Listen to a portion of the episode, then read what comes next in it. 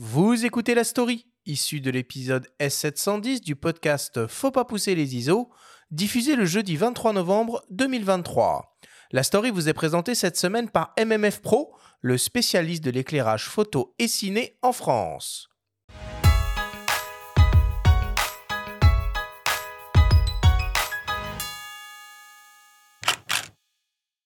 Pascal, c'est la troisième fois que ton travail est exposé à Montier-Ander. Cette année, tu es l'un des parrains de la 26e édition du festival qui fait la part belle à la photo euh, animalière et de nature. Qu'est-ce que ce rôle signifie pour toi? Pour moi, c'est vrai que je suis un peu euh, surpris d'être appelé comme parrain parce que ce n'est pas l'animalier et la nature n'est pas le cœur de mon travail. Mais c'est vrai que Montier commence à ouvrir un peu plus son festival à d'autres types de photographies. L'an passé, le parrain, c'était mon ami euh, Steve McCurry.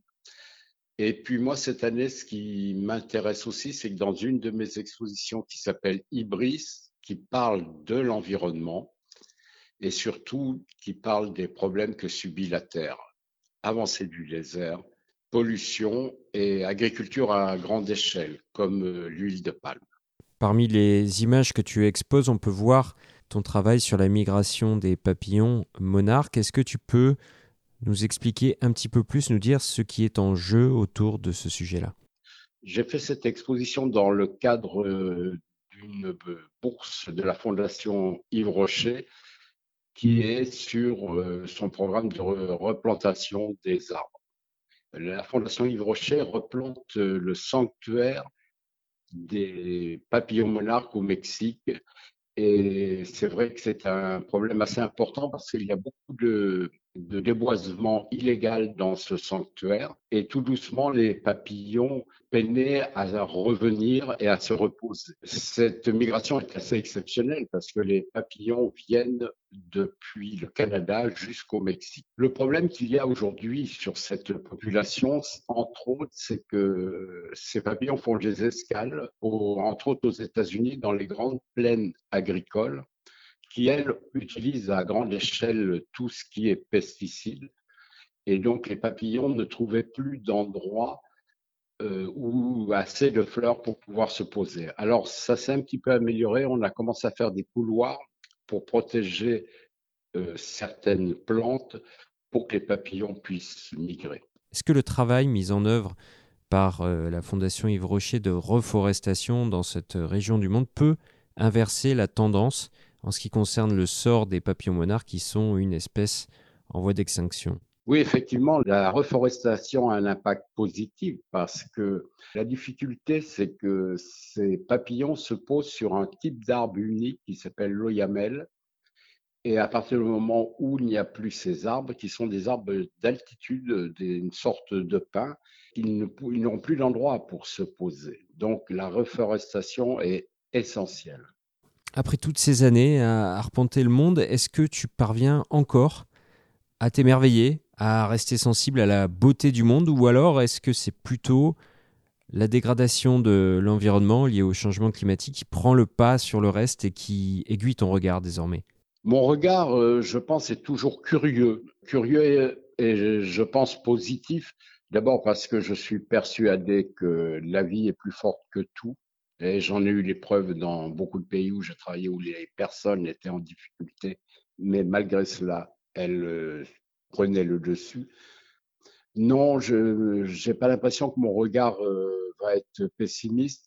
Je suis assez prudent. J'essaie d'être assez euh, objectif dans mon travail et ne pas l'incliner vers quelque chose de négatif. Évidemment, si je reprends le travail du charbon de bois, qui est euh, un vrai gros problème, je ne peux pas le rendre positif.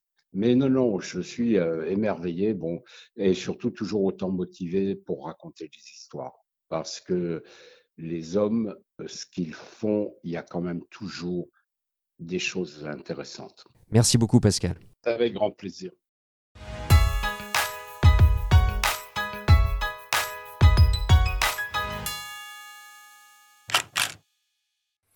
Bon, c'est vrai finalement que euh, quand on pense à Pascal Maître, euh, on l'associe pas euh, en, première idée au festival de, Montier. hein. On connaît plus son travail en Afrique ou, dans le Sahel, par exemple. Mais bon, c'est vrai que certaines de ces images ont une portée environnementale au final. C'est un peu comme Salgado finalement. Je trouve que Pascal Metz, c'est un peu le, pendant de Salgado en couleur. C'est un, photographe dont les images sont finalement universelles. D'ailleurs, euh, on les voit euh, à Visa. Euh, au mois de septembre, son travail sur le charbon de bois était Mhm. exposé à Visa. On le voit à Lagacilly, festival de, de nature. Et puis là, il est un des parrains de Montier-Ander cette année. C'est la troisième fois qu'il y est. Et en fait, c'est plutôt logique. C'est un photographe qui, de toute façon, travaille au long cours, qui est régulièrement aussi en commande pour National Geographic. Il n'y en a pas beaucoup des photographes en Ouais. commande pour National Geographic. C'est un photographe absolument extraordinaire. Donc, dès qu'on peut Ouais. Parler avec lui ou dès qu'on peut parler de lui, euh, c'est une aubaine. Il faut, il faut en profiter. Et euh, bah, personnellement, j'invite euh, quiconque qui ne, qui ne connaît pas son travail à aller le découvrir parce qu'au-delà de, de, de la beauté plastique de ses images, il y a toujours des histoires. Il se définit lui-même comme un storyteller au sens noble du terme, c'est-à-dire qu'il raconte des histoires, pas des fables, avec des faits, avec des sources, souvent implacables. Donc, Hmm. chapeau. J'aimerais beaucoup qu'on le reçoive euh, au coin du feu, euh, Pascal Maître. euh, Ah, il fait partie, il, il est dans, la, dans les shortlists. Faut hein. faut qu'on organise ça, Benjamin. Peut-être, peut-être en saison 8. euh, qui sait. Euh, Nicolas, du coup, euh, bon, Montier, vous êtes allé jouer avec des téléobjectifs, mais j'imagine quand même que euh, pendant les averses, vous êtes allé voir les, les expositions, les nombreuses expositions qui sont présentées. c'est sûr. Est-ce qu'il y a des choses qui t'ont marqué cette année? Euh, L'exposition de Pascal Maître, effectivement, vaut le détour. Après, il y a effectivement beaucoup de- d'expositions à découvrir autour de, de la faune et de la flore qui sont assez impressionnantes. Personnellement, j'ai beaucoup aimé euh, le travail d'Éric Bouvet, qui était à découvrir ou à redécouvrir. C'est toujours des images très impressionnantes, parce que quand on se dit qu'il sait quand même trimballer sa chambre de 25 kilos sur le dos pour euh, aller à des altitudes où moi, même sans matos, je ne vais pas, c'est quand même assez impressionnant. Et sinon aussi, euh, j'ai rencontré Guylain Simard qui fait de la photographie d'insectes à très haute On vitesse. l'adore, lui, Ouais, on l'adore, ouais, ouais. on l'adore. Et, Passionnant. Et pour le coup, je connaissais pas avant. C'est un dieu de la euh, macro, ce mec. Franchement, C'est le dieu de la macro. c'est- C'est impressionnant ce qu'il fait. Il a- et pas que macro, il a fait des choses incroyables avec le 58 mm Noct de Ouais, mémoire. Noct, tout à fait. Et il travaille le vraiment formidable. Ouais, ouais. Et- Dieu sait que c'est pas évident de faire la mise au point avec le 58 mm. Vraiment. euh, Alors, il fait des photos extraordinaires. J'invite tout le monde à aller voir euh, sur Internet euh, son, euh, son, son travail. Et il travaille avec Nikon, euh, justement, avec du matériel Nikon. Et à l'époque, il travaille aussi avec du matériel euh, Hasselblad. Et, Ça. et au- concernant Eric Bouvet, tu as raison de souligner aussi son travail, mais euh, allez regarder du euh, côté des librairies, il y a son livre Élévation qui est en ce moment et qui est une pure, euh, merveille. Quand Mm. on aime les livres photos, si vous cherchez un cadeau pour les fêtes, faire des gens qui aiment la montagne ou qui aiment le noir et blanc, euh, foncez. Sébastien, toi, tu as des, euh, photographes euh, naturalistes, animaliers qui te, euh, qui te parlent particulièrement pour donner un peu d'in- d'inspiration aux gens? Alors, nous, on a, c'est des, c'est du grand public qui adore la nature, qui sont arrivés parfois même dans la photo parce que d'abord ils allaient se balader en forêt et qu'ils voyaient des choses, ils se disaient ah bah tiens, je, je ferais bien, je ferais bien de la photo. Donc, ce sont des gens qui se passionnent et quand ils se passionnent pour cette activité, ils se passionnent à fond. C'est-à-dire que c'est des gens qui sont prêts à aller très loin dans dans l'achat de matériel, de s'équiper. c'est pour ça qu'on parlait tout à l'heure de Sigma. Ils sont aussi capables de s'équiper avec des beaux produits. C'est-à-dire qu'il y a là, évidemment le résultat, mais ils aiment bien le, beau matériel.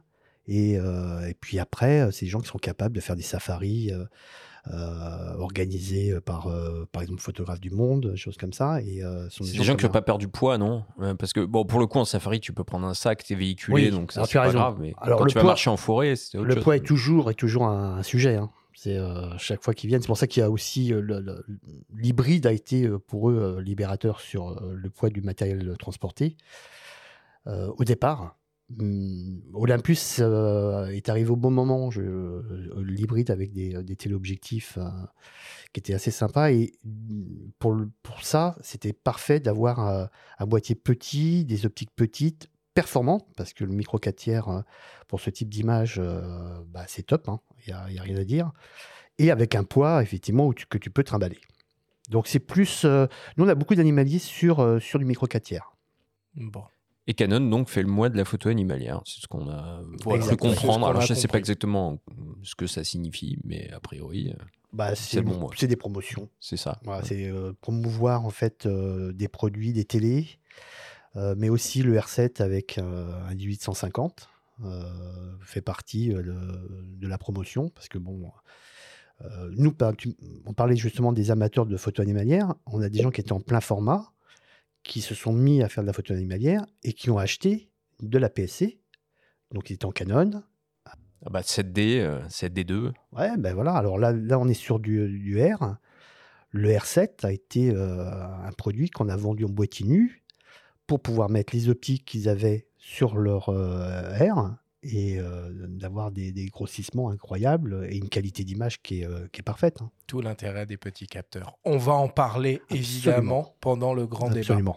Merci Benjamin pour, euh, pour cette story et cet échange avec le photographe Pascal Maître euh, autour de son euh, exposition qui a été présentée à la dernière C'est édition. deux C'est expositions. deux, pardon, c'est deux expositions présentées à l'occasion de la dernière édition du festival de Montier-Ander.